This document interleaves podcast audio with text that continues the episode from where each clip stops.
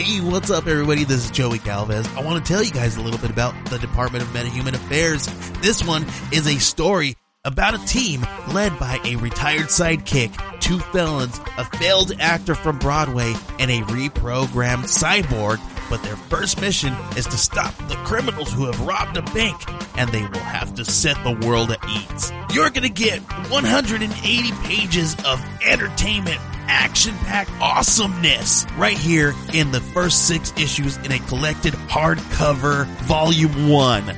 All you gotta do is head on over to Kickstarter.com and type in the Department of Metahuman Affairs or DMA and check it out right now. Comic Palooza 2016 is almost here. At Comic Palooza, there are literally thousands of hours of programming.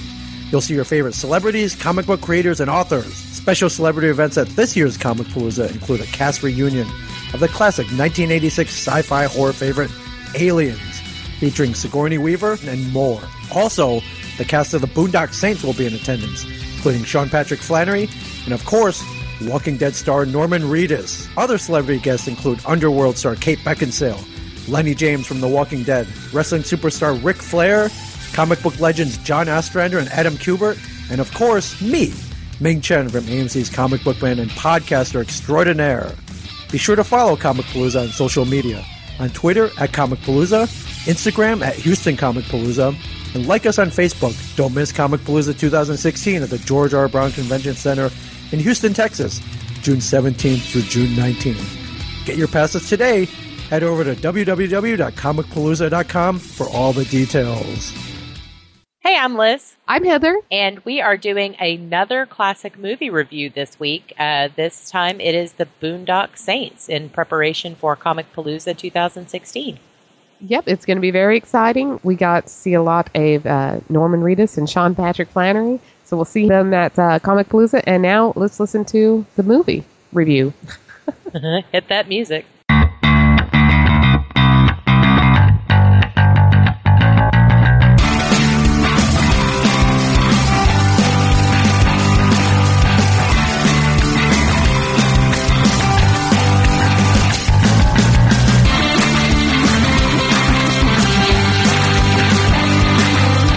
This is our very first episode that we have ever recorded using Skype. Um, we usually meet up in person uh, to do our podcasting at our studio, but uh, for time's sake and reasoning, we just uh, decided we would give Skype a shout and try just to see uh, how it works. Yeah. So, what do you think so far? Well, so far it seems to work. Uh, we we um, mostly wanted to give it a try because we wanted to get this uh, episode out before Comic Palooza. Mm-hmm. So um, normally we have just like with book club and with uh, classic movie reviews, they are usually much more further and far apart. We normally don't do two in a row like we're doing this time. But uh, the reason why we wanted to do it is because there's two movie re- uh, reunions at Comic Palooza coming up, and uh, Boondock Saints is one of them. Yes, and we're super excited about that. And if you are interested in Comic Palooza, it is here in Houston at the George R. Brown Convention Center, June 17th through 19th. Oh, And and if you're- should, oh, I'm sorry. I No. I wanted to tell everybody about um, the uh, panel we're going to be doing yes. with um, some other Houston uh, female podcasters called Women in Podcasting on Friday. They uh, is that the 17th It's the 17th, yes. at 2:30 p.m. And uh, you've probably heard us talk about uh, Sarah and Cassie's Nerdy Adventure. Cassie's been on the show a couple times, several times actually. And um, so it's their panel, and they've invited us to come up and talk with them, as well as some others um, that uh, you'll all get to meet. It will be fun. Yeah, it'll be great because we're going to be talking about being women in podcasting, but also how to start your own podcast if you are cool and want to join the cool cool kids club. So Yeah, and what's nice about testing out the Skype call before we have it, now when we can uh, talk about something other than sitting around a studio table, um, other options that people have out there. So uh, very true. we'll, we'll have a discussion about that. So, but again, this is our classic movie review episode, and um, it's a little it's a little early. Normally, we space them out at least a month, but uh, Boondock Saints. Yes. Yeah, and And this was the this was actually the first time I'd ever actually seen it. Had you seen it before, Heather? I had not. There was when it came out. um, it was like a year after Columbine, Mm-hmm. and I was in Utah, and I think that there I was. it came out like five weeks after.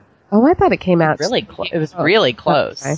According to Wikipedia. Anyway, remember. Um, I don't remember it being in theaters, and the Utah theaters had a tendency to like cut crap out of. Uh, if they didn't want you to watch it because of some reason or another, uh, they would they would have pulled it. And I think that in general, though, because it happened so close to Columbine, I don't think it stayed in theaters long. Yeah, yeah.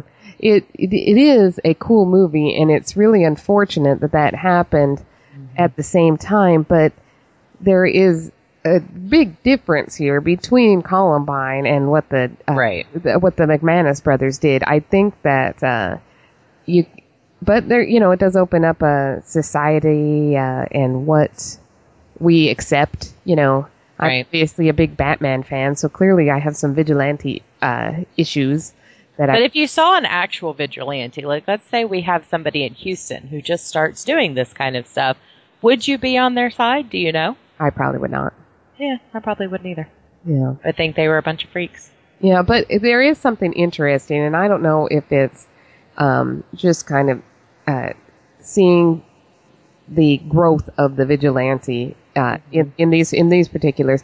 Um, you know, this one is written and directed by Troy Duffy, and it almost re- feels like some dudes are sitting around a bar and they'd be like, "You know what? Make a great movie." And, and uh, just uh, and it kind of has that fun feel to it, even though it does have a really deep underlying theme. Well, it does, and it. I actually uh, was reading up a little bit on it, and I think he said that this was based on sort of true events, or maybe there was some sort of uh, precipitant that, like in real life, that set this off. Yeah, so. it was it was in Boston, and so there is you know it's notorious for uh, these crimes, and that was The Departed a few years back was about based on that, and they you know um, sim- similar stories. There's a lot there's a lot of um, organized crime where there was in the past, right. and um, that's why I was really kind of surprised at the very beginning of it, where they were like hanging out, and you know these guys are Irish guys, and they're hanging out with a, a guy that works in the Ital- Italian um, mob syndicate, and they're just like the best of friends. And I thought, oh well, I guess not everybody hates each other, so it's you know Well, it it seemed more like they maybe. I mean, they don't really go into the background, but maybe they like grew up together or what. You know, don't, you never know. Yeah. So. So um, now you watched the unrated cut recently. I did, but I think what you have must also be the unrated cut. Because, okay, backstory: uh, Heather and I actually got together a couple of weeks weekends ago to watch this movie together. I unfortunately got like really sick, so I was in and out throughout the movie, and we had to put off doing It was podcasting. like I want to die during the movie. It was yeah, it was really bad. I, I actually ended up in the hospital, so it was really, really not that great. Um, so this morning I decided I was going to watch it again just to make sure I didn't miss anything big. Um, and amazingly enough, I, I, I caught all of it. So that's pretty good, I think, for not feeling that great. Um, but yeah, it was, it was listed as an unrated version, but it wasn't any different than what you and I watched. Well, you know So- what? What uh, me and Liz watched is really funny because it was it was like the first DVD ever. I don't know, like if it was the first one that came off the little Sony machine or not, but like the whole thing was advertising. That at the beginning of it, it was like, watch DVDs. Look at this. Look at the quality difference. Look at the uh, the DVD menus, and there's a the 3D effect on the menus, and you can go to special features. And I was like, are you You don't have to rewind. Yeah.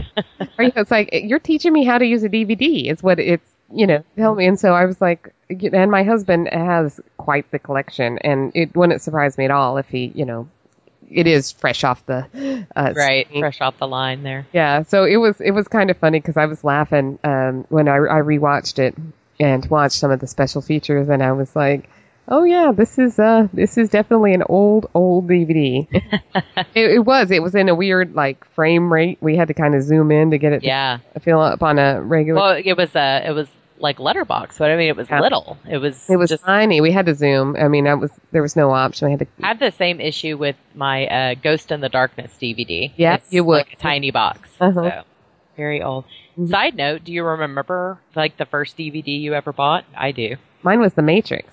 Mine was What Dreams May Come with Robin That was Williams. good. That was a good one. That was the one where we were like selling. I mean, you would have thought that we were getting commission on selling DVDs and DVD players because anytime anyone would come over, it was like, look at this. This is amazing. Look at the colors. You kind of do that now with all your neat stuff. I do. Yeah, the Blu-ray and all the fun Yeah. stuff. Yep. You got to. Yep. And, you know, they just don't pay you a commission like they totally should. I I know, but you know what? If you like something, you don't need a commission. You don't need one, but it's nice if you get one. So okay. Did we talk about this? Say that Troy Duffy wrote this and directed Yes. it. Okay. And um, he really hasn't done much else since then. I think he did the sequel, and then he kind of just disappeared.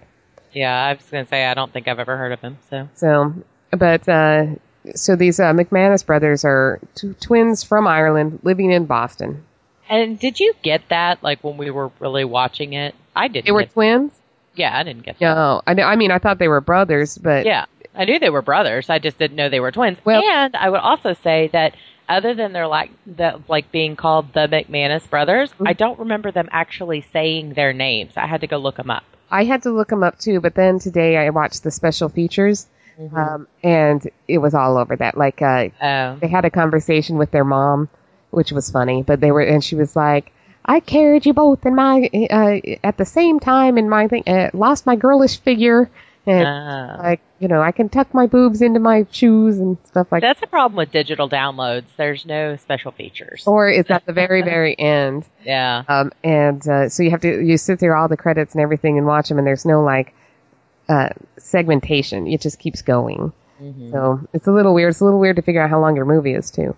Yeah. So I didn't. I didn't get that. I did have to look it up. Yeah. So we have Connor McManus, who is Sean Patrick Flanery. hmm And then Murphy McManus, which is Norman Reedus, who is now on The Walking Dead. And both of these two hotties will be at Comic Palooza next weekend.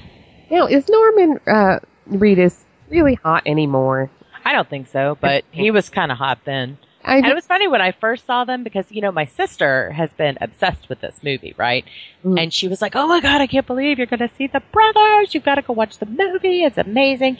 And the first time we watched it, I was like, eh, I mean, they're all right. But the, watching it again, like, I found them both more attractive the second time around. So, yeah, I did too. Oh, and, and the- in the special features, that c- whole scene where he, they were talking to their mom on the phone, completely naked. there was no full frontal or anything, but there was full backle. now I'm going to have to come over and watch. the special features. I was like, hello. Wow. So yeah, the, um, in fact, the there was like three scenes in the special features that I was like, I really wish this was in the movie. So, Yeah. but you know what happens? They crop those things down. Well, you've got to to meet the time frame. So, uh, you know, and the, though um, both um, Cor- Norman uh, or Murphy McManus and Connor McManus, they kind of were just like the same characters, and you really can't even like pick them apart. Yeah, Yeah. they are just so much the same thing, same person. Yeah. and uh you know they and they were crazy smart too about knowing all these languages and they chat with each other in all these languages that was kind of cool because it was like and you work in a meat packing plant and that's kind of what Willem Dafoe said to him at you know Yeah. Oh, let's talk about Willem. Yes, I- Dafoe. Holy crap. yeah so um when you first see him in the movie okay he comes out and they're playing like this awesome like rock star music when he gets out of the cop car and walks up to that scene and I thought that was so funny and I couldn't I didn't really tell that he was gay right there but No. I can tell like this was 20 years ago by the way he uh his acting of gay was Yeah. Oh. Very flamboyant, Yeah. I noticed. yeah But like brilliantly so. Like there was just like a tiny little like arm flip on the hip and or things if, like that that you would see and or every once in a while he'll do a full on check out of a dude and that Mm-hmm. was about uh that was about it uh I mean oh, I did love that he uh he pops in the the pops up the Sony Discman yeah that was awesome and it goes to town on La Boheme. Like I was watching it this morning with with Opera Man, as you do, Mhm. and he's like, "Hey, La Boheme." So So this All is right. this is what Opera Man would do if he went to a crime scene. He'd be like, "Hold on, let me get the disc man out." Well, I guess it wouldn't be a disc man anymore. not anymore. You know, no. um, and that was what was so cool about Willem is that uh, well, his character Agent Smecker, Smecker. yeah, uh, which is an awful name, Right. awful. Anyway, um, so uh, FBI agent Paul Smecker. yeah, they made Terrible name. they made like you know the rest of the police force look like dipshits, and Oh yeah. and then it was just if it weren't for uh, this agent Smecker, they would uh, have just not figured any of this crap out. And No, they had been looking for two huge guys running around. And yeah, that was he was just like his his crime his ability to really like lay out what happened in a crime scene was really awesome. Like somebody put that guy on CSI. Like he really needs to. well now. It's- Is it okay if I kind of jump ahead to what his character ends up doing and being? yes, go ahead. Because um, Oh, spoilers! Spo- Spoilers! oh, spoilers! well, spoilers. I mean, it's Or- it came out in '99. I I don't know how we can spoil it any more than that. well, I'd never seen it, but Well, that's a good point. um, but so his uh, he starts to. At first, I thought that he started to lose his way when he was having a moral dilemma um, between. He started saying, "Okay, these vigilantes are able to do what I can't do. I can't get yeah, guys in jail and gone. They're always back. They're always here. And, you know, just this Gotti esque, you know, untouchable of Right. these criminals. So I think that he, so they, that's what they were showing him as, um, you know, th- this dilemma. And so then he starts to, he decides to start siding with the, um, uh, Well, I think he also recognizes that they're really only out to take out evil people. They don't hurt innocents. They're not they're not trying to just be murderers. They're actually taking out the people who are making our world a more terrible place. Yeah. Well, that's what I initially thought, but now I'm starting when I watched it again, I thought that maybe his moral dilemma maybe this dilemma that he had was actually like some kind of cognitive dissonance because he used to be able to like at the beginning of the movie he could tell you everything that was happening and Right. meant Then he would lose it. su- Yeah, and then all of a sudden, he stopped being able to. He couldn't figure out what was going on. He was like, okay, this is an international mob where he, the logical sense of things that he is used to and what he knows how to pick, he mm-hmm. started having the wrong explanation of what happened. And I think that may have driven him to this, well, if it's wrong, then, then he had the moral dilemma, not necessarily just the moral dilemma on its own right Right. so that it was something was off with his straight and narrow and knowing what's going on and so it just flipped a switch in his head where he's like well then everything's wrong Well, I think part of that also, um, when he found Rocco's finger, right? He finds the finger and he fingerprints it and he realizes who it is. And then he recognizes that that guy is friends with the McManus brothers, who he really liked. yeah you could tell there was a genuine uh, enjoyment of of them Yeah, like he really, really liked them. So I think finding out that these guys were behind it kind of almost threw him off his rocker as well. Because again, you have that cognitive dissonance of, I really like this person, but they're doing these things that are outside the law, but they're taking out bad guys. So, you know, that I think if you, do, like that he can't do he's not been Yeah. able to take out these bad guys or he wouldn't have a job right he's in Right. charge of the mobs and everything in in uh, boston so right.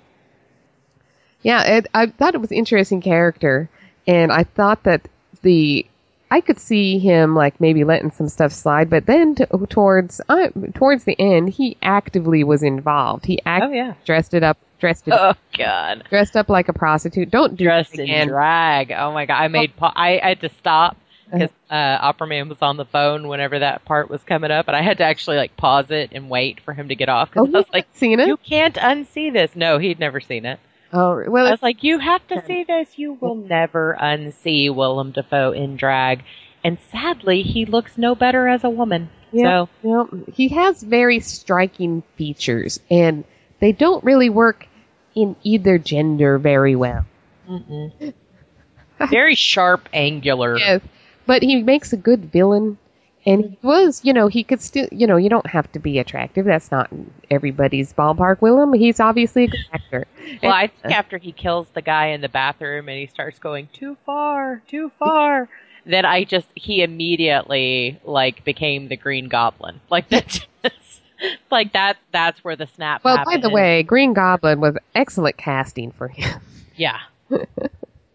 so creepy. Yeah. It was like super creepy and yet super awesome in his flamboyance and hmm just his, his portrayal of the character was fantastic. Like I really, really enjoyed his his acting. In Yeah, this. well, he is a good actor, and I've seen. Um, I I think that uh, Troy Duffy probably put into uh, be a little bit more um, stereotypical uh, gay in certain spots because. Yep.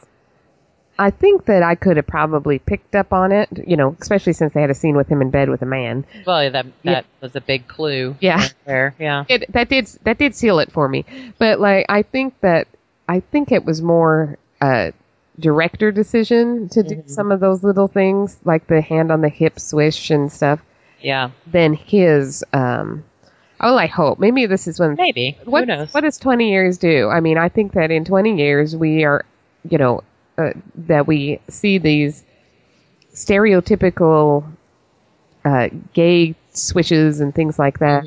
It's it's almost insulting to our intelligence, but maybe it wasn't back then. I don't well, know. and that was one of the one of the things that I, because I was taking notes, kind of wrote down was that there's a lot of things in this movie that you know. Again, this movie didn't come out that long ago in the grand scheme of things, like not as far back as Alien or any of those that we've talked about, but the like the racial language and then the gay language, or you know, surrounding it yeah, it's it's just very different society now and that would never fly in a movie today yeah, and it, it even was worse on the special features.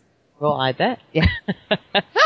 not on the unrated i'm just telling you there was really nothing to, so whatever y'all had is clearly unrated as well. Yeah, well, it may have been. Same we, movie. We threw the case away a long time ago. ah well, there you go. that'll do it Um, but yeah, there. I I agree. There and you know, growing up, you know, you're growing up in the 80s and 90s, and you see something from like the 60s and 70s, and it seemed so much different hmm than the way things are now.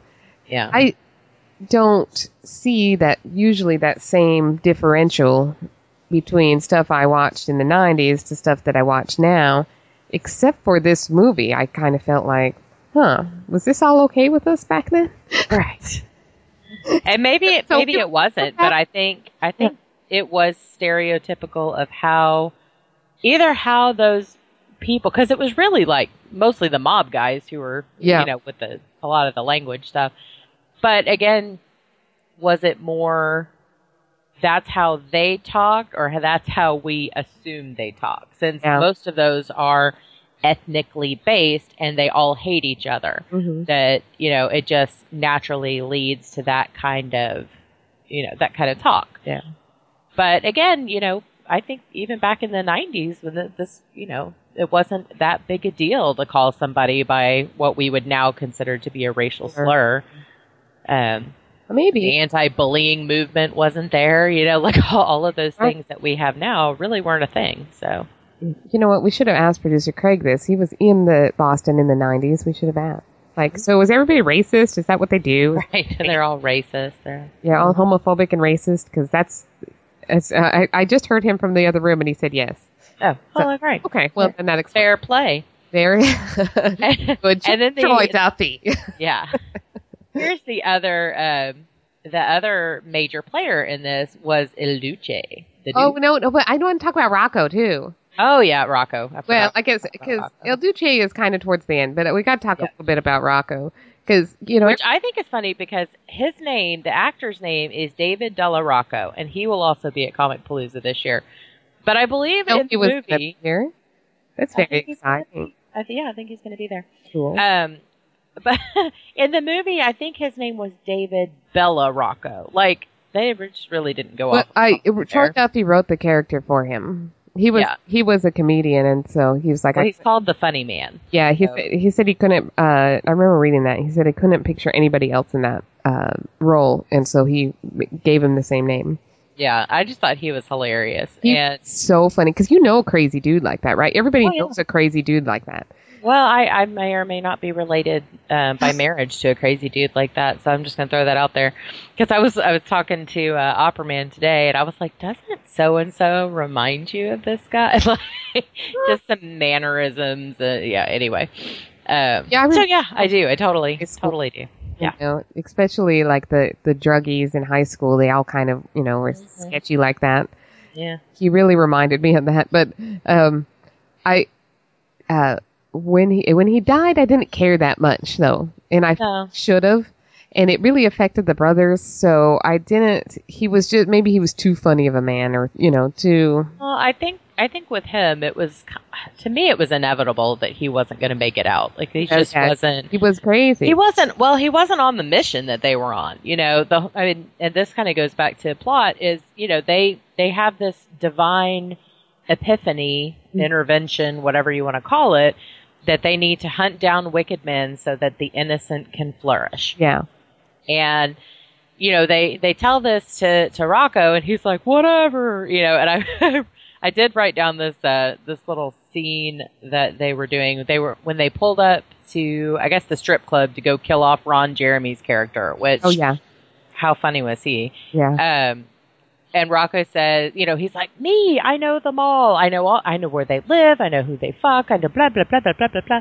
And he's like, we could kill everyone. And Murphy says, well, what do you think? And Connor says, I'm strangely comfortable with it. I love that line too. I'm I love that. It was with it. fantastic. And I also think it proves kind of the point of this uh, of Troy Duffy's like whole vision is that you know what if it was a different dude in the back of that car with a different uh, you know set of people or something and they were like all right I'm comfortable with that you know that's the that's the problem with vigilanteism it's like you be you get to it's too arbitrary Well, but that's what he said. He's like, well, wait, you'll take out these guys, but not these guys. Where, you know, is it a raffle? Like, what do you, Yeah, what are your, they're like, well, we it, don't it, it really bothered know. Rocco a little bit yeah you could tell Yeah. that was I, We don't really know what our, what our cutoff is. And Let's jump Uh, to that scene where he killed the cat, though. Holy shit! I was both like, scariest and, and funniest I thing know- ever. and it was those brothers reacted the same way I did, sitting It there was like, very "Oh Pulp Fiction. And that was a very, it was very, very Pulp, Pulp Fiction, Fiction. move. and and then Rocco like, is it dead? Like it was, just, it went from it went from a cat to nothing, like Right. Instantaneously. Yeah, and then what I I like how they cover it up. They Yeah. like paste a picture they put a over the top. a- didn't they put a picture of a cat? I think it was. I don't Yeah, really. They just taped a picture of a cat over the blood smear on the wall. They're like, done. it was that scene was just like it startled me, and it st- must have startled everybody. But you know, and then the actors reacted the exact same way I would have, like, oh my god, you know. Fuck yeah, that probably uh, sobered him up pretty quick. you would think. He's like, Oh, bury the oh, cat. That scene was hilarious. Oh, and what about the bartender with Tourette's? Oh, I mean- God. and he's, I, yeah, he's, he's like, Paul looks at me and goes, "Is that the old man from Fraggle Rock?" I'm like, "I don't know. It may be. I have to look it up." Oh my god. Yeah, there were some great characters in this um in this movie. So it could have even been kind of a character study, which more than a uh, a theme of vigilanteism is just right. you know um but I man I thought that uh, the the s- very specific characters, except for the Tourette's guy, because I don't know anybody currently that has Tourette's. But like, yeah, I know somebody like that. I know somebody like that priest, and I know somebody like you know that uh, like that cop, or the dumb cop that thinks he's a good cop, and Oh, how funny is that guy? Oh, he's hilarious. And then remember uh, at the beginning. make him get coffee. Now I want a bagel with. That must be a cop cheese. thing. Like if you if you uh, prove somebody wrong, you have to get them coffee or like a bagel or something like that. That must be their thing. I don't know, but he must have just been at Dunkin' Donuts constantly because And yeah, they would have had Dunkin' Donuts there. oh my god. Um. So uh, okay, now that we can talk about it's El Duque, right? El Duce, Duce. Okay. Yeah. Duque. El Duque. I mean, it's written like El Deuce. So yeah, it is. but it's El Duce. I mean, I- uh, yeah, Il I Duce, heard actually, that, I and I have a tough time remembering names, so that um, and words. Yeah, well, there's that. Words, you know, makes a podcast a great uh, forum for me.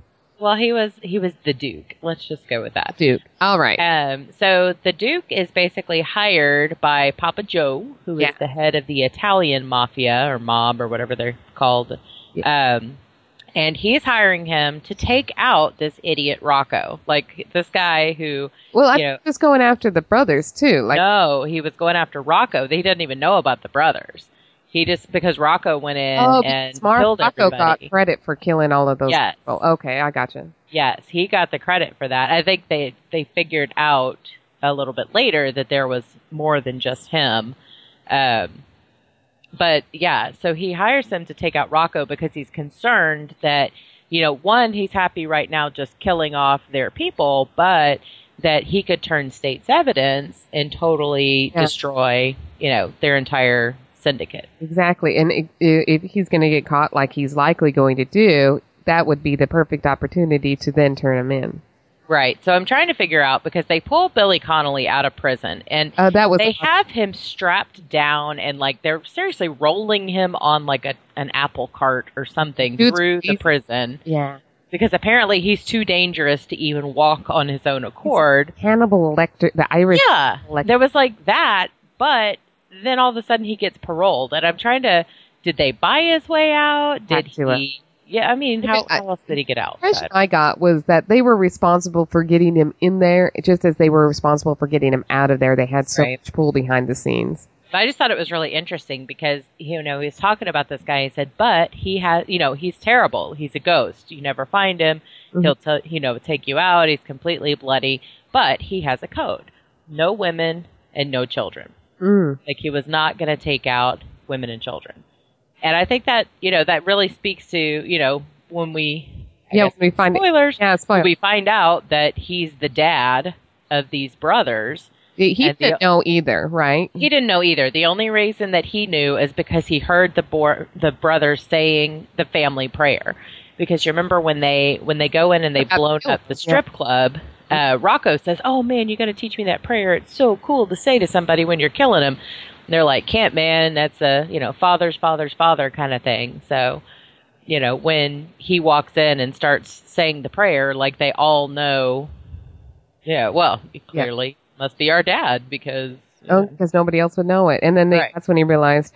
And he was in jail and for something like 25 years, and so Right. it made sense that that's why he was gone for their whole childhood.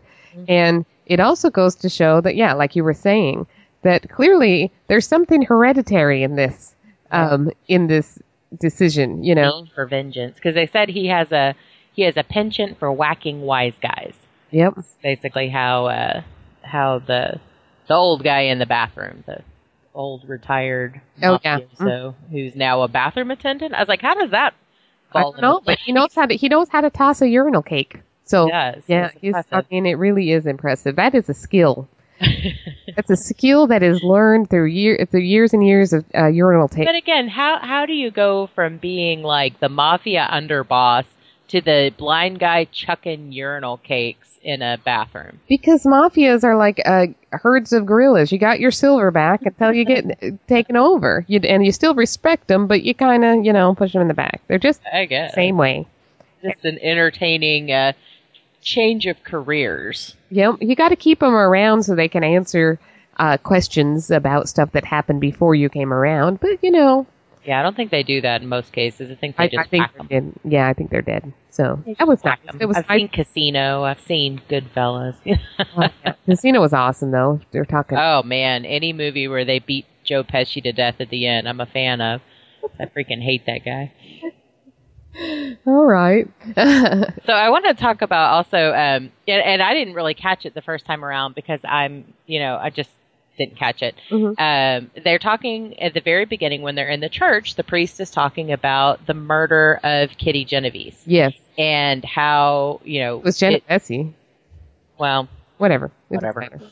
Um, well, it's interesting because you know when when I first saw it, and you know they walk up very potently and like you know pray and kiss the I Jesus. totally and they thought they were going to take the place up. Well, I didn't. I thought I thought that the, he was talking about like their mother. Like I didn't. I wasn't familiar enough with the name to know. Yeah. And you know, so I was like, oh well, well that makes sense. And then I started. You know, when uh, Paul was listening to it, me he goes, oh, they mentioned this Kitty Genovese or whatever her name is, um, also in Watchmen. Yeah. So, and I think it was a real thing. So of And course, every psychology class ever. I have two degrees in psychology. I don't remember this ever. Um, so either that or I've just So- well, it could be bathtub theory that, like. Yeah, the the bathtub theory is that you fill up all this knowledge right before the test, Yeah, and then you pull out it. the drain, and then it's yeah, I, that's that's totally happened. Um, but and I'm sure we talked about bystander effect and things like that. But and that's exactly what this that's what this is. But I don't remember the name, so it doesn't link. Like okay. you know, specific things. So, anyways, I did some research on this, and basically, the murder of Kitty Genovese was a real event in New York City in like 1964. Um, she was stabbed repeatedly and raped, and nobody helped her. Um, the story goes, or the urban legend goes, that 38 people saw it and did nothing. But apparently, that wasn't true. So they had maybe 10 or 12 people who heard something, didn't really see anything. They had two people call the police. The police weren't all that interested. So, you know, they, but they've used this as a giant stepping stone, you know, so, sort of like some recent events that we're seeing pop up where, you know, there's this outrage that, oh my God, all these people and no one did anything, da, da, da, which was, again, exaggerated, but still true because, you know, she's dead. Yeah. So, I mean, yeah, people automatically assume that uh, uh, somebody else will help, and, and Right. but as soon as you know that this commonly happens, as soon as that's in your head, I'm completely going off subject, but as soon as you know that this is an, a, a natural instinct and it s- sticks into your head, you know to, when it's happening and to stop it. That's why you- when they're teaching 911, you, you point to someone, you say you call 911. You point to Right, someone, exactly. what to do. don't And- just scream, say, no, you do this, because then it actually, um, you know, puts accountability on someone to get it done. Yeah. And, um, but, so I, I feel better whenever I learn about these things when I'm troubled by humanity. It's like, look, if you recognize that it happens and it's natural, you can avoid it when it actually does. Well, and on a bright note, I also read that the guy who actually murdered this poor lady, um, he just died in prison back in March of this year. So, yay, at the age of 81. Yay for the dead guy. I think I'm he so was actually given. dead. Yeah, I know. I think he was actually given the death penalty, but for some reason it was overturned and they gave him a life sentence instead. And then he busted out of jail like a couple years later. He was part of the Attica riots. Mm. Um, busted out of jail, got out, went back on a raping and killing spree or whatever, and then they caught him again, I guess, and put him in for um, two like uh, two more 15 year sentences on top of his life sentence. So he just died at 81. So we're glad that guy's off the street because apparently he's just a menace. Well, I don't know how much of a menace he was at 81, though. You don't know. Well, I mean, I don't care. I'm glad he's dead. Don't worry. Yeah. 81 year olds can still kill you. I got a, a uncle that's super spry. He's like 83. He'll outlive us all. So I'm not kidding. He could take somebody down if he wanted, and he's a doctor, so you know. So, and you would know efficiently how to efficiently do it. Yeah, Yep. very very easily. Yeah. So I think we basically But, talked. And then, but yeah, that story, I, I'm sorry to take Yeah, okay. point about Katie Genevieve, you know, whatever her name is, um, was that, uh, you know, at the beginning, at the very beginning, that's when they were talking about it. And the priest goes on to say that there's a sin in doing nothing when the crime is being committed. that it's actually worse. He said there are there Oh, are yeah. evil men, but what's worse is the evil of indifference in the hearts of good men. Yes. And, And I, I think you know, I think we saw that recently with the Stanford rape case and things like that. It's like, do you have just a blatant, uh, blatant indifference, or do you hop off your bike and kick some ass? You know, like, yeah, and good on those uh, those, the- I know. those Swedish guys for uh, for that. And a little douchebag and rot in jail, Yeah. For the freaking three weeks. piece of Yeah. shit. Yep. Anyway, Okay. Um, so, um, topic. but, uh, I, when they left, let's see if we had Boondock Saints, we wouldn't have to worry about that guy, right? that's exactly right. He is the guy that shouldn't be in the bathroom with you. Not Thank you. not transgender. folks. by the way. Yeah. So, um, uh, but when uh, so when the the uh, the brothers left the church, though they did say, I think the Monsignor is finally getting the points, almost in uh, almost showing that they felt like they knew the uh, the faith more than um, than Well, the and, uh, priests. You know, the fact is they might because Yeah. I mean, think about how well learned they are in Obviously, they languages. know Latin, Yeah, so Let's it was uh, Russian, Latin, French, Spanish, Liguri. Italian, I think. Yeah. So they they got a good. They have a they're better better lingual than I am, and Yeah, I mean, I don't know know. lingual. Pick Russian though. Like, I mean, uh, I mean, all the rest of them, they're like, you know, based on Latin and then Russian. Wow, that'd be hard. Yeah. so, It's not the one I took up in college, that's for sure. Uh, And it's interesting because, you know, um, with Paul being in the opera, he has had, like, when he was in high school, he took, at high school and college, he took German, Italian, and French, I think, were all the things, like, the, I could be wrong on French. Um, but he had to take German and Italian for sure, and maybe, maybe even a course of Latin, uh, because that's what they sing in, mostly. oh, I see. But this past year, he's had shows in both Russian and Czech. Oh, Yeah. yeah, that'd be hard. Yeah. So they were, the, the memorization on those is a lot harder than uh, anything you're used to. So, that doesn't. yeah. I was like, I don't want to do that. yeah, and all of these, uh, uh, you know, all these people that are like not in the know, we don't quite understand all this extra work with something that's not like a romantic language like that uh, that they're doing.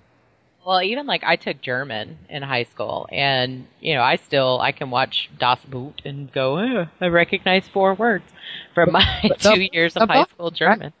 Jawohl. uh, Fahrvergnügen. No, I don't. You know, but you know, something like Russian, like no, like it doesn't even like German to me because you know English comes from German, like a lot of it does. So a lot of stuff just sounds like what it is. Kind of same thing with Spanish and stuff. You just Spanish and Italian are similar enough to where if you hear one word, it probably has a, a matching word in the other. So yep. Um, one thing we didn't really talk about this though is the filming style of this movie. I thought it was pretty cool um, how Troy Duffy did it. Like, uh, so the beginning of each scene, of each major scene, you saw the ending of the story. Exactly. And, And- that's what Paul said. Is this a flashback? I said, well, the whole movie's kind of done like that. Well, Like, it's almost so it was like the first half of the movie was almost done. Yeah. Then as soon as Willem Dafoe went all crazy, he Well, kind of stopped doing that. Well, that was the thing. One, they hadn't killed anybody else since El Duce came and, you know, stopped him, took him out. And, uh, you know, two, the, you know, so there really wasn't any more for him to find. That was kind of his last swan song. And because he got it wrong, because remember he was like, no, it's six guys with one gun. Yeah. Mhm. And Dum Dum Officer was like, "What if it was one guy with six guns?" And he's like, "Why don't you let me do the thinking?" And we're like, Yeah. "We're wrong." Yep. Um, but then he gets confirmation from the brothers that, oh yeah, it was one guy with six guns, and he's like geriatric. yeah, I know that's crazy. yeah, so they're like, I don't know, but somebody stop him because you know he's getting in our way. Like we need to, someone needs to find him before he finds us. Yeah, But I did like that because it was very interesting that it wasn't just here's the story and then we get to listen to a cop try to reenact what happened. yeah, I- He's reenacting it and he's doing it pretty damn well. You know, the specifics may be different of them hanging from the ceiling accidentally. I knew we'd need the rope. yeah. Well, So yeah, I. It's really fulfilling when you find out all these questions that you start asking yourself, like, how the hell did all of this stuff happen? Mm-hmm. Uh, when you actually see how it did happen, like even at the very beginning one, uh, the very first one, the scene where uh, they kill the uh, two Russian Oh, with the toilet. with the toilet, it was so much more fulfilling seeing that how it ended up working out because you could never imagine like how could this have how could this Right. have started and then um I was like, what happened to that guy's ass? I know it's so is the giant bandage on his ass. and then the um and then the exact same thing when they fell through the ceiling and mm-hmm. shot up everybody on their they were That like, was hilarious. people don't do that this is like movie sh- shit this doesn't make any sense That's what he said. This is bad television. This this doesn't happen in real life. like I saw it on TV. They climbed through the shaft, just Yeah. like TV.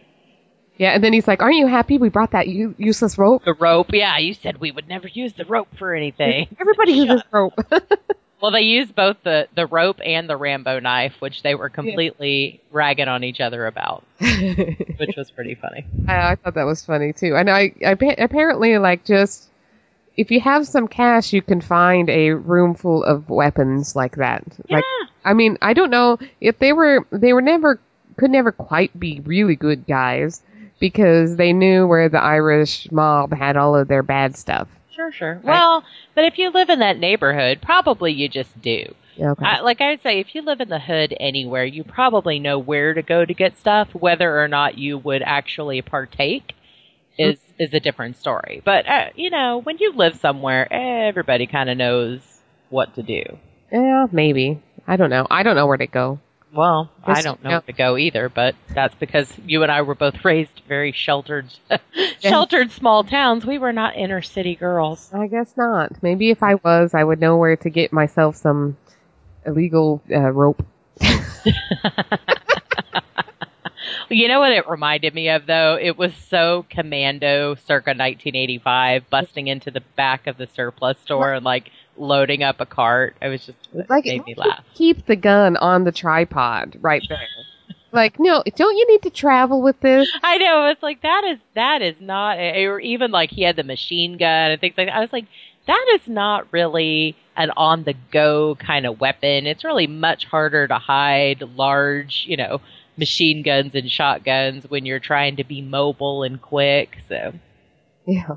I don't know. I haven't on any killing sprees lately, so it's hard to uh, hard to really gauge what what kind of equipment you need. But hey, you know, and, but of course, me being the big nerd that I am, I'm thinking of rope because all throughout the Lord of the Rings, Sam's like, I just wish I had some rope. I should have brought some rope, and then the elves give him rope. So Okay. I'm like, here's your elven. That was a weird twist of movies that you just picked there. too. It was, but again, that's where my nerd brain goes. Yep. So I would say this is not a traditionally nerdy movie. No, but it was it was good. I mean, I really liked it. I, I liked it too. It's not a movie that I would have watched, I think, had these guys not been coming to Comicpalooza. Seriously. I mean, I've Um, heard of it, and but I'd heard of it, but for some reason, I think my brain always mixed it up with that lock, stock, and two smoking barrels, which my ex husband and I attempted to watch on one occasion, but it was so terrible we turned it off within minutes. And I'm sure somebody's going to tweet me, like, hey, movie's the best thing ever. But I couldn't even get into it. So I think my brain mixed the two up. So I was just like, oh, I'm not, not watching Boondock Saints, whatever. So I'm glad that I did, though. I, I am too. I, I I liked it, and now I get a lot of the um, a lot of uh, jokes that I didn't know about before. Oh, you know, like uh, the the tattoos that the brothers have, the Veritas on one of them, and the other one says Equitas, Uh-huh. and that's like truth and justice. What that means. Yeah. I I know somebody that was showing off some crap he got, and it had Veritas and Equitas, and he's like, "Look, look!" I'm like, "Cool." Aw, That is, yeah, that's. Latin. Cool. Well, so now now I know that uh, what it was. I don't care enough to have a conversation about it with him though. So who cares? You're like, hey, I just got your crappy tattoo. Yeah, I Uh, just got your I got I just got that information. Uh, you know, ten years later, but whatever. I'm okay. Yeah. Cool, whatever. I st- still don't care at this point. It's, there's a lot of things that uh, you know you learn much later in life than you should. mhm. That is true. And Like, sad. You know, uh, like uh, I learned I was probably 25 when I w- uh, learned that the word was foliage and not foliage. okay, I was reading something the other day about being a uh, like a bookworm, Uh-huh. and one of them is that you know big words because you read them a lot, but you've Don't know how to never heard it. You can't pronounce it because you've never heard it said out loud. Yes. Oh, you know that that reminds me of my um uh my uh my grandmother's twin sister. Um, she was in school and she had to read aloud, and um she read uh the word fatigue as um like you would as a French word um like uh fatigue. You know uh you know like Montague. Yep. And and the teacher was like, "All right, stop trying to be funny." my grandma remembers that from all these years later, like from Fragile. It must be Italian. I think that says fragile. Uh, yeah, I can get that.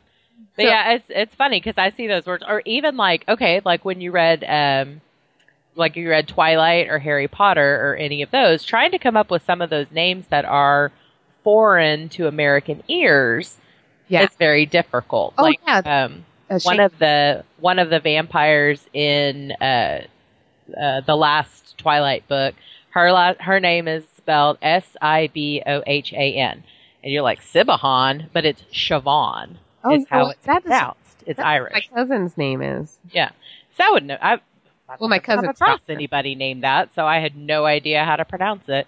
So you're like, oh, Sibahan, that's an interesting person, but Yeah. Well, uh, Sean, uh, Seamus is always screwing me up. oh yeah, Seamus, Seamus. So yeah, Seamus, Hermione, like trying to trying to keep up with any of those names. It's Yeah. like, eh, I don't know. yeah. and now they're all second nature because we've had the movies that have told us how to pronounce them. So Yes, I know it's cheating, and um, it's the same with a um, a Ready Player One. Mm. It's easier, you know, Oh yeah, the audiobook. You can say those a- avatars' names now. well exactly. It's like H, and then I'm looking at it in the thing, and it's A E C H. I was like, what? yeah, and I was listening, and, and I was picturing that as just the the letter. letter H. Yeah. Yep. Me too. And same thing with Artemis. I mean, he does talk about how she has the three in there. But again, when you since I since we listened to the book rather than reading the book, we you know we had more clarification on that. And then when I saw it written, it wasn't like, oh, I know what that is. It was like, what the fuck does that mean? like it was it was a little more confusing. So, but now I'm trying to imagine what I would have thought the guy's name was if you know I had read the book and it was like H. That's you know, I couldn't get into um the uh, the girl with the dragon tattoo because of all of those names. I was like, Oh, oh, yeah. done. I cannot figure out any of these names. You know, I've had that problem. Like, I love Hunt for Red October. It's one of my favorite movies ever, and I've seen it a hundred thousand times. I tried to read the book, and you literally skip half the book because I just skip right through the Russian names. Like, I have no idea. I'm just just skip right over it. it's like I I know. there are too many consonants, and I don't know what that letter is. Like, I don't you it. that said that you you changed the words in your head to like Bob, and you'd be like, Sometimes, so yeah. so Bob did this, and you're Yeah. like, right, that's Bob. Yeah. You know, Sometimes I do that because I, I just can't. If I can't figure it out, it's it stops me. It pulls me out of the book, Mm-hmm. and that it does no is no bueno for reading. Uh, I think I was telling producer Craig one time how much I hate like footnotes in books. oh yeah, because he full of footnote. Yeah, I was just I I I really don't like them, and and now that I'm reading ebooks, I really really don't like Oh, them. And they because they now you got to skip ahead a hundred pages to find, you know, to list, look at the footnote and come back and hope you get back on the right page. Um, and I don't like them just because it again it takes me out of the story. Like when I'm writing my book, I don't have footnotes. All the asides are right there in parentheses or you know something because I, I don't want you to have to stop reading to understand what I want to say yeah. just because it's not part of the main story. It's an aside, and here it is. So I like how um, William Goldman did it in Princess Bride. He just says like, "I'm going to just start ta- when I talk to you. I'm going to talk to you in italics. That's Yep. how you know it's me." Yep. Exactly. That's a good way to do it, you know. I like it. It is.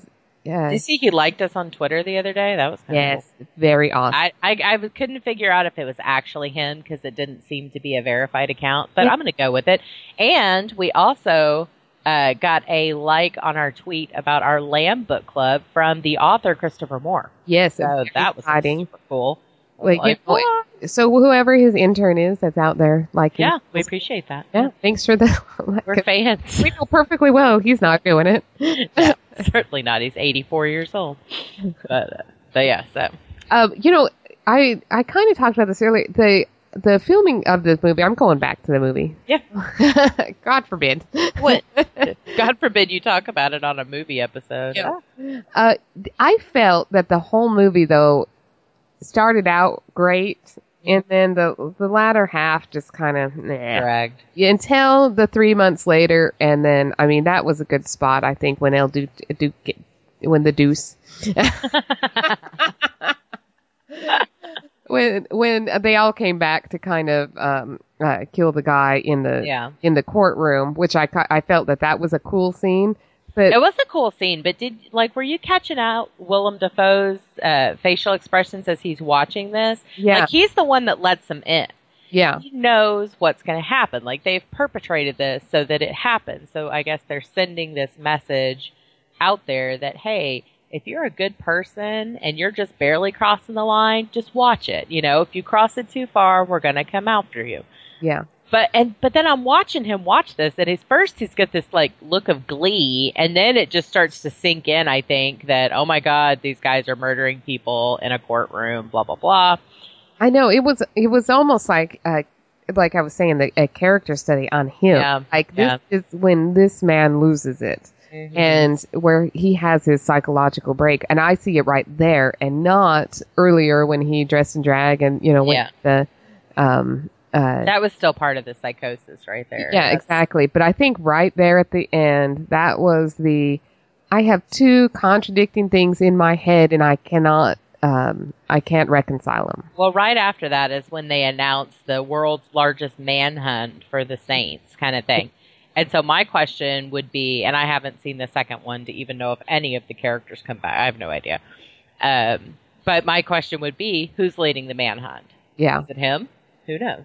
Um, are you going to watch the second one? Sometimes when I Uh, watch the second one, it ruins the first one for me. That's And- that's kind of how I am. Like I, I think that way about like the Matrix. Like I should Uh, never have watched past the first I one. I agree. The Matrix got ruined, and also X Men Three ruined one and two for me.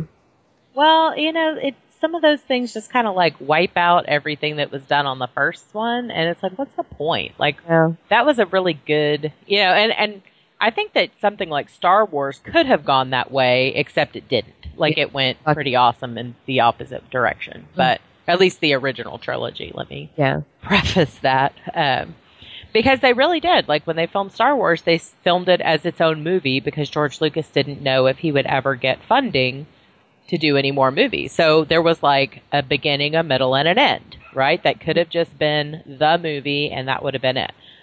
But they were able to come back and, you know, leave Empire open for the next chapter and, yeah. Yeah.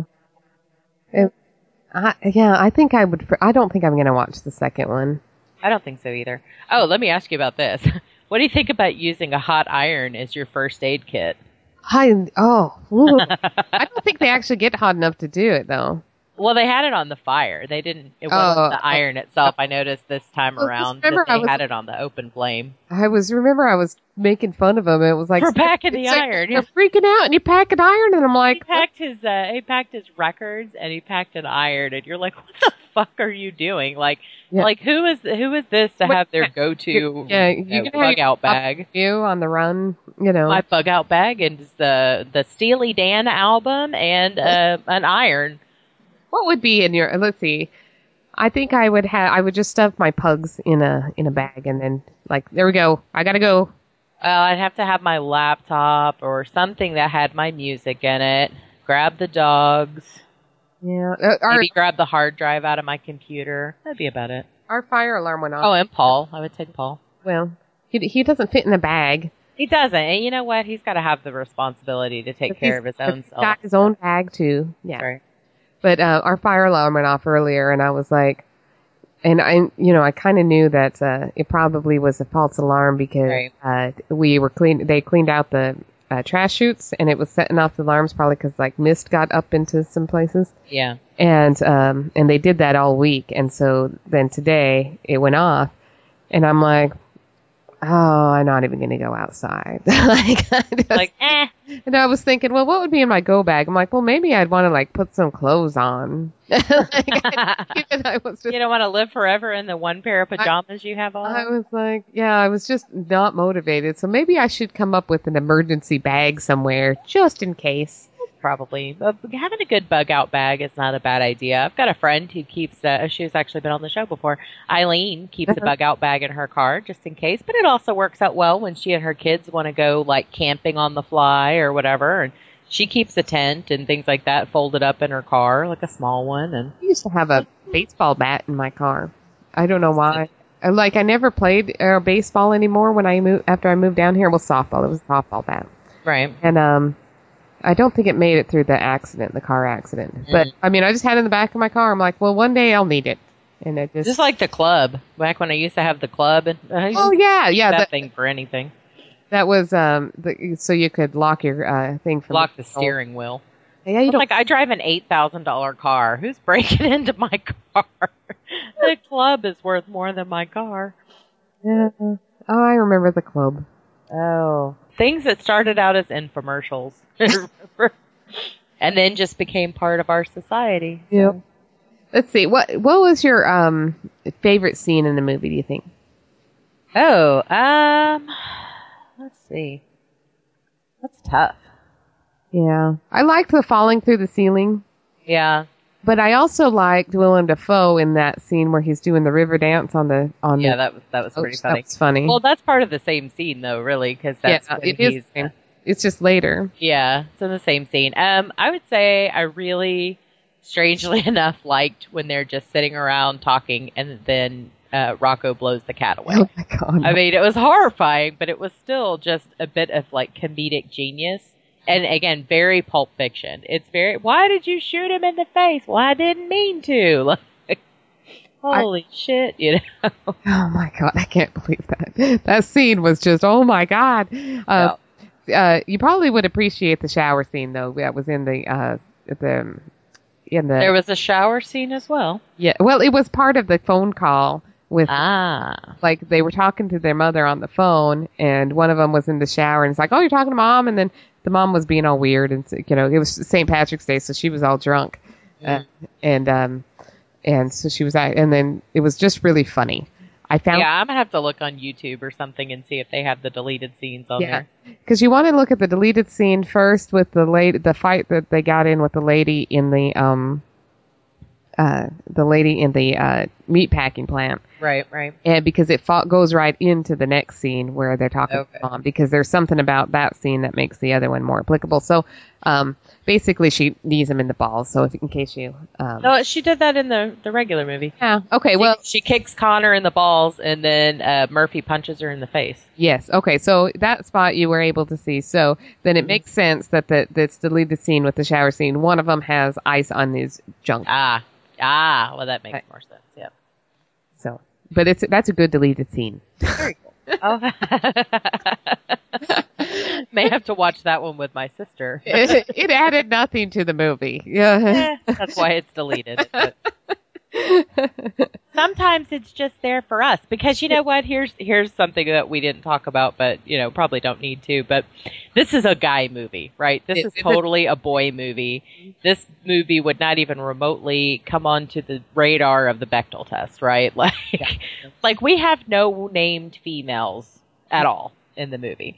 Really, the only females we see are Rocco's crazy junkie girlfriend and her friend, and they barely talk. I mean, they're barely even conscious. And then we've got the stripper who's basically passed out, and Rocco's feeling Oh. for naked boobs. oh, speaking of the stripper, there was another I'll there was another uh, deleted scene where the stripper goes, "I am getting out of the porn," and she's crying on Willem Dafoe's anything um, uh, shoulder. She's like, "I'm getting out of the porn industry. I don't care who I have to blow to do it." well, that's how you do it, baby. Yeah, it's so funny. So yeah, I they they cut out some funny stuff in Yeah. um, scenes, but so I I did watch those. Oh, you know one th- funny thing about this movie is IMDb said it, it the film as it released in the theaters said the word fuck or its derivatives 246 times. Well, it was probably that uh, Tourette's bartender. Yeah. well, I think a lot of it too was Rocco when he was freaking out in Yes. the room where they killed all the guys. I killed them all. yeah, that's funny. And he was like, "Well, at least he what, he said something like, well, at least he shows the usefulness of the word because he said it so many times." Right. Exactly. Oh, yeah, that was funny. But you know, uh, I think the year before, um, South Park, uh, bigger, longer, uncut came out in the movie theater, and I They used it quite a bit. they you they had to use it more than 246. That was horrifying. That, I know. I was in Utah when I watched that, and like, I I always used to joke because I went to like this linguistics class in um in uh, at the University of Utah, and so there's going to be a lot of Mormons there. I mean, there's Mormons in Utah, you know, surprise. Right. And so I'm in this linguistics class, and we're watching a video, and the video's about different dialects around the country, and of course they end up in Boston on for one thing, and there she's like. I, you know, I prefer to use uh, the word fuck because it's so useful. Like fuck you, you fucking fuck, blah blah blah. You know, and she's with a thick Boston accent, and the people in my class were like audibly, you know, and I was just taking notes because I was just doing my reading in the class at the same time, and I didn't it didn't even register Yeah. that they just said the f word like 18 times, and uh, It and- doesn't register for me at all. I use it in my writing and all this stuff. Like it's just a word. Like I don't And see it fun. as a yeah. It doesn't pop up to me as an issue word yeah, until someone brings it to my attention.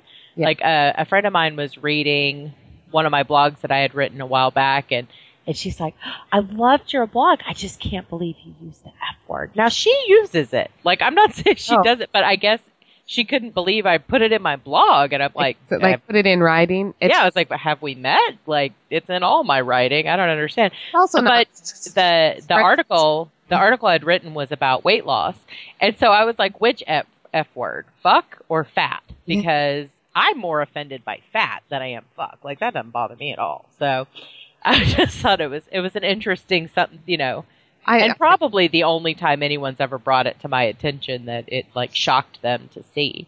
yeah. But I just it's it's a non I don't know. I guess I just Well, wear it casually and it's not a big deal. Well, that's why I was so surprised um, when I saw Bigger, Longer, Uncut. no. How much it was Ow. out there, and I'm like, holy shit, this is. I mean, and I have no problem with the word, and I was like, okay, Uh, well, that's the thing. I swear like a fucking sailor and don't care. And I was offended at this movie. Like, I went, my ex husband and I went to see this movie. And the whole premise, if you have not seen this movie, is that the South Park kids get someone to take them into a rated R movie and they learn all these bad words and stuff. Oh, When yeah. we were in the movie theater, we, my ex husband and I, were the only ones in that theater who were old enough to drive, let alone get into They- a rated R movie. mine. It was in Utah. They took my ID when I bought the tickets and when I walked into the theater. See, there were kids everywhere. And this is the only, I'm not even kidding, this is the only movie in my entire life that I have actually gone and asked for a refund. Really? I went Yep. and bought it on VHS. Wow, I did not. I- because I'm telling you, the Saddam Hussein live oh. action dick with the devil, it Yeah. just totally, that was it. I, my brain froze. We stayed for the whole movie, but I actually went and asked for my money back, and it's the only movie in history that I've ever done that with. Oh, I loved it. I don't know. I thought it was Terrible. funny as shit. Ugh. Still can't watch it. I see it pop up every once in a while. I'm like, nope, not, ugh, gross. and I liked South Park. Like, we were big South Park fans. That's why we went. And after that, I don't think I've watched a single episode since then. You know what? just kidding. You know what's a good full length feature m- cartoon movie is that Simpson movie. That was freaking funny. The Simpson movie was funny. A Spider Pig, Spider Pig Yeah. does whatever a Spider Pig does. Yeah, it's fantastic. Uh, I like I like those. I like the robot chickens that they've done for um, oh, the Star Wars one. Star Wars one. They also did a super like a DC version of one. I can't remember what it's called, but it's pretty funny. It's the one where they've got like Aquaman is you know so tired of getting you know Oh yeah. you know whatever that he like joins the the league of bad guys or whatever they're called Yeah. and uh yeah yeah so so boondock saints Yeah. gonna be at Comicpalooza very exciting Yep. i think their panel I've, is on sunday so yeah, they, but it always changes, and so you you always Yeah. double check those. Um, if you get the app, they'll send you a an alert if it's on your schedule. yeah the Comicpalooza app is fantastic Oh, it's so fantastic. really good i've gone through and put in the different uh the different things that I want to see and do. And this will be our last, I believe, episode before Comicpalooza. Um, we just aren't going to have enough time to get any more out, I think.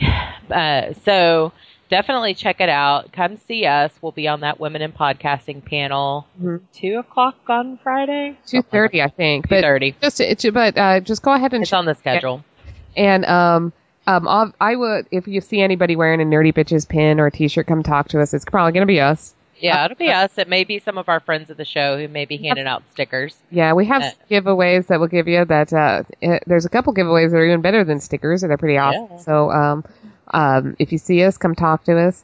Uh, there's also uh, uh, an after party uh, both nights, Friday and Saturday, uh, at Neil's Bahr that I am going to attend. I And, didn't see that one. Oh yeah, yeah. It's um I'll invite you to the invite. It's like it's not it's not like a exclusive. They're actually like taking out the whole street and it's a party. Cool. So it's just it's something Neil's Bahr is doing because this is their this is their wheelhouse. Neil's Bahr is where uh, all the nerds go. So uh, uh, yeah, attaching it to Comicpalooza is, is just a win win. So it's instead of us all just going over there afterwards, they're like, hey, you know what? We're going to get a lot of people coming over afterwards. Why didn't we do something big? And they knocked down the building next door, and I I don't think that was part of this, but then they're and now they're doing a block party. Very cool. So it should be fun.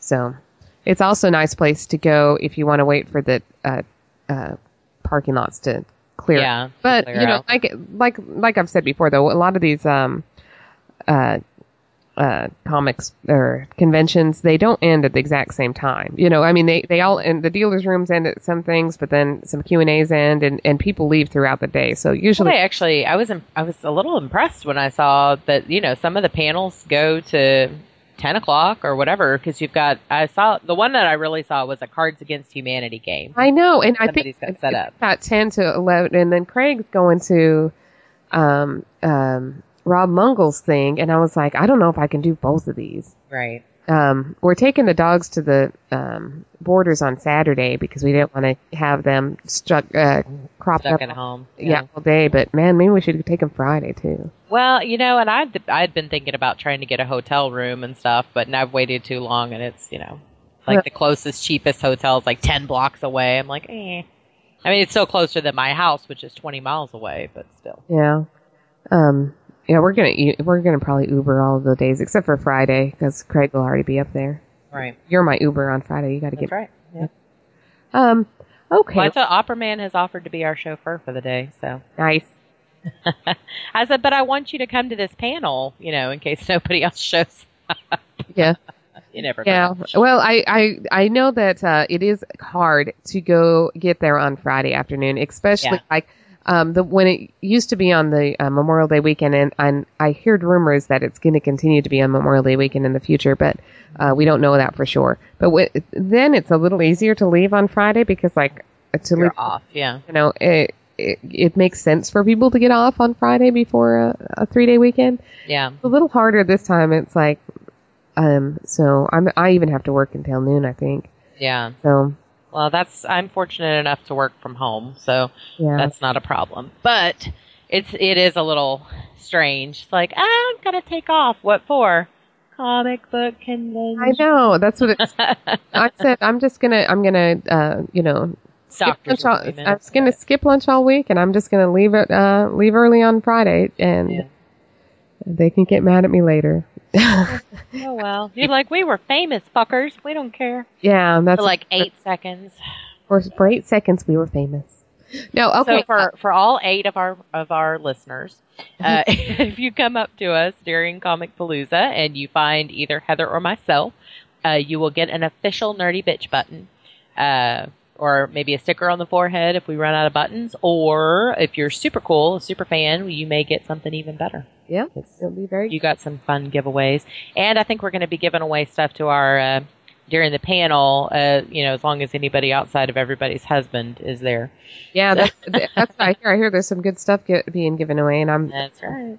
So that will be. So one of the one of the ladies on the panel actually owns a comic store, I think, a comics and toys or something collectible. Oh, yeah, she's type uh, yeah, she's uh she sells um I don't know if she has an actual storefront. I think she goes to like cons and stuff like that and so Well, either way, she's got stuff. Yep.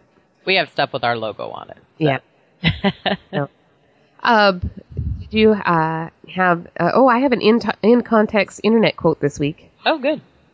Okay, so it's in context, but it's still anonymous. Mm-hmm. I prefer Boone's Farm Saints. Well, I'm just going to go back to uh, I'm strangely comfortable with it. Oh no, that was I mean that was a great uh Like the best line ever. Yeah. So, yeah, this is a lot of fun. Um, we do And I'll tell you- have Totally Oh. have a beer with the McManus brothers. yeah more than a beer. uh, yeah, okay. Uh, so what we have coming up after Comicpalooza, we're going to try to get back on to schedule as best as we Yeah. can with recording and getting our episodes out. In our and War Z our book club. book club. Our next book club is World War Z by Max Brooks. So make sure you have listened to the full audio cast of that. Um, I'm not even going to recommend reading it. Just listen to it because it's fucking awesome. Um, and then we have some other things coming up, which are exciting. We'll but also up, yeah, we'll have a wrap up too of the con. Yes, we will definitely be doing that because uh, we will be there seeing the Aliens panel, uh, reunion panel, the Boondock Saints reunion panel, and then just some other really cool stuff. And we can have just a, an overall con episode after the fact, Mhm. just talking about what it was like to be part of that since we're part of the official podcast family. Um, you know what that looks like and and how much fun we had or how Yeah. fast it uh, took me to pass out somewhere in a corner Mhm. with a paper bag breathing. Uh, They've got to have a panic room there, right? I mean, the whole place is going to be full of Aspie nerds. How do they not have a panic room? I've never, I've never asked for the panic room, but I'm sure there's something. Well, we'll have to ask around and see if they've got a There's a- panic There attack. is a there is a uh, first aid uh, room uh, for your cosplay, oh, like that has band aids and shit in there, yeah.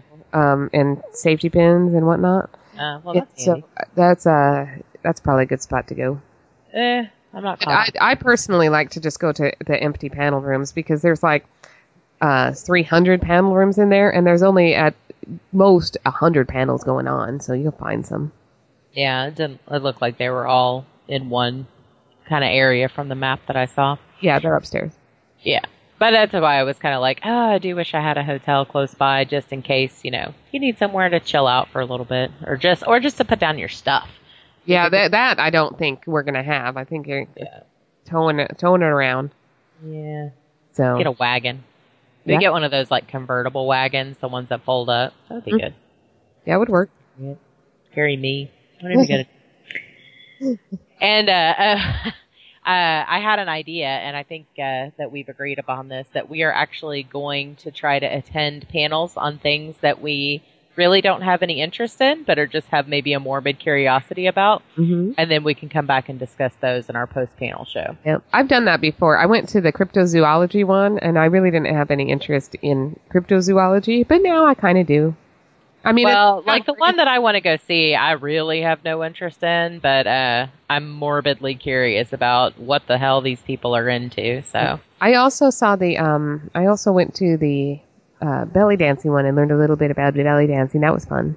That was They're having belly dancing lessons at this one. well. That's the one. That's the one I went to Yeah. a couple years back. I saw they also have a uh, learn to draw in 30 minutes. One of the comic book artists is Oh, that will be fun. I to go to that. So, and they're actually um, they have quite a few writers panels. So I'm actually probably going to sit in on several of those. So. And those, you know, and I mean, it sounds terrible, but that's also a nice place to sit and relax. Is the Yeah, panel because a lot of them, uh, you know, there's so many, and you can just go and sit in the back and and just kind of uh, decompress a little bit. Mm-hmm. Um, sometimes, uh, but a lot of the panels become like not just the people up at the front speaking; it's becomes Yeah. the audience, and and everybody kind of talks back and forth. Because I got really defensive about um, uh, uh, Star uh, Star Trek movie.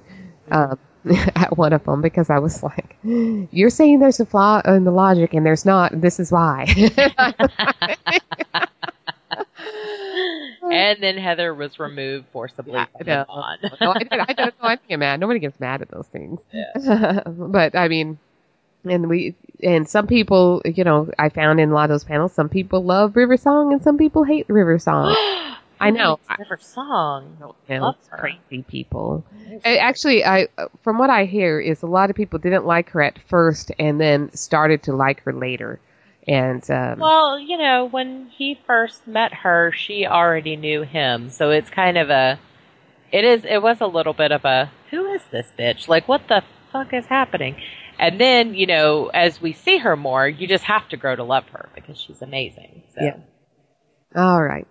Well, um, so I guess we're gonna see everybody at the con. Yes. Um, see us, find us. Let us know if this Skype was, uh, you know, if it was sounded funny or was too jarring, or if it sounded just fine and you didn't have any problems with it. Um, Yeah, this is not our norm, and it's Yeah. definitely something new for us. Mhm. Uh, and we just want to see how it goes because maybe we can record more often, or we just need to get back together in the you know comfort of our studio. Yeah. So, all right. We'll see you next week. See you guys.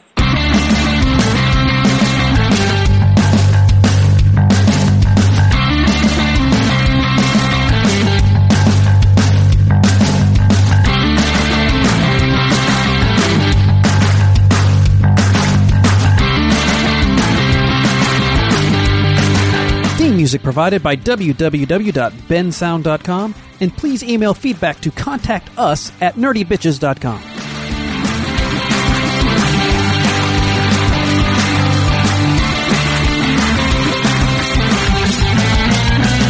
Not everybody hates each other.